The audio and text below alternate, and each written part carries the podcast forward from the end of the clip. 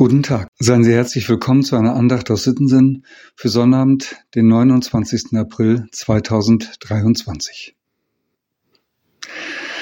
Sind Sie eigentlich reich? Wie würden Sie diese Frage beantworten? Ich stelle einmal eine Behauptung auf. Mindestens 98 Prozent der Hörerinnen und Hörer dieser Andacht sind reich. Und das meine ich nicht in übertragenem, sondern in wortwörtlichem Sinn. Die allermeisten hier in unserer Region sind reich. Finanziell und materiell reich. Wir haben Zugang zu sauberem Wasser, zu ausreichend und guten Lebensmitteln. Wir haben eine Wohnung, in der wir mittel- oder sogar langfristig bleiben können. Wir haben medizinische Versorgung und auch im Alter werden viele von uns ein gutes Auskommen haben. Wir sind reich. Und wenn einer das nicht glauben will, der fahre einmal nach Indien oder Äthiopien. Ich hatte das Glück, diese beiden Länder bereisen zu können. Ich kann aus eigener Anschauung sagen, die allermeisten Menschen in diesen Ländern haben das, was ich gerade genannt habe, nur eingeschränkt oder gar nicht. Sicher, es wird immer Menschen geben, die mehr haben als du oder ich, aber objektiv gesehen gehören die meisten Menschen in Deutschland zu den Reichen dieser Erde. Sie, liebe Hörerinnen und Hörer, wahrscheinlich eingeschlossen.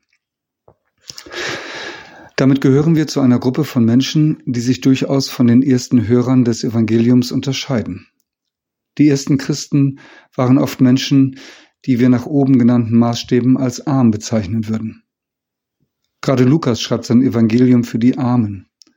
Und von der ersten Gemeinde in Jerusalem wird berichtet, dass sie vollkommen verarmt war, so dass Paulus in den Gemeinden, die er gegründet hatte, für diese Gemeinde sammelte. Nun gibt es eine interessante Beobachtung. Reichtum steht dem Glauben auf dem Weg.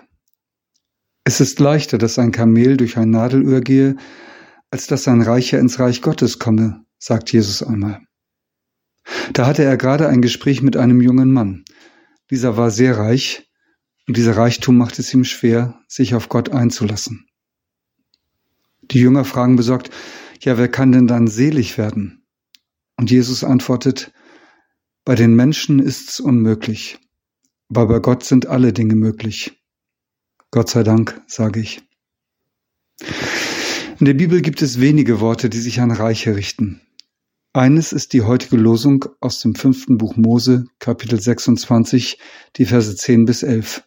Dort steht, Du sollst anbeten vor dem Herrn, deinem Gott, und sollst fröhlich sein über alles Gut, das der Herr dein Gott dir und deinem Hause gegeben hat. Die Dankbarkeit ist die Grundeinstellung, die dem Reichen im Glauben hilft. Denn die Dankbarkeit lenkt den Blick weg von den Dingen hin zu dem, der die Dinge schenkt. Deshalb ist dies das Erste, was Reiche beherzigen sollen, Dankbarkeit. Und von dem zweiten lesen wir im ersten Timotheusbrief. Dort steht in Kapitel 6, die Verse 17 und 18, den Reichen in dieser Welt gebiete, dass sie nicht stolz seien, auch nicht hoffen auf unsicheren Reichtum, sondern auf Gott, der uns alles reichlich darbietet, es zu genießen, dass sie Gutes tun, reich werden an guten Werken, gerne geben, zum Teilen bereit sind. Das zweite also ist Teilen. Dankbarkeit und Teilen. Wenn du das beherzigst, wird dein Reichtum deinem Glauben nicht im Wege stehen.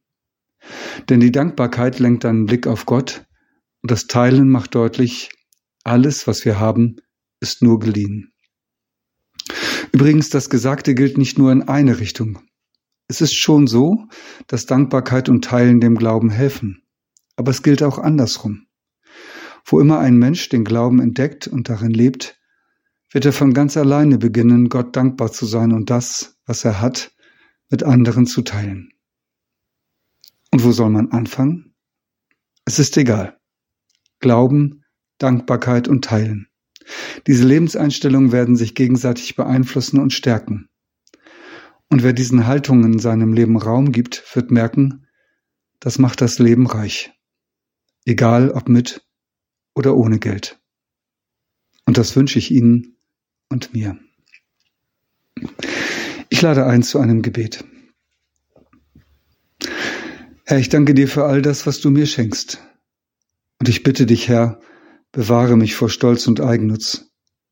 Schenke mir die Freigebigkeit, die meinem Glauben gut tut. Denn was ich bin und habe, kommt von dir. Ich danke dir dafür. Amen. Mit einem herzlichen Gruß in jedes Haus, ihr Andreas Hannemann.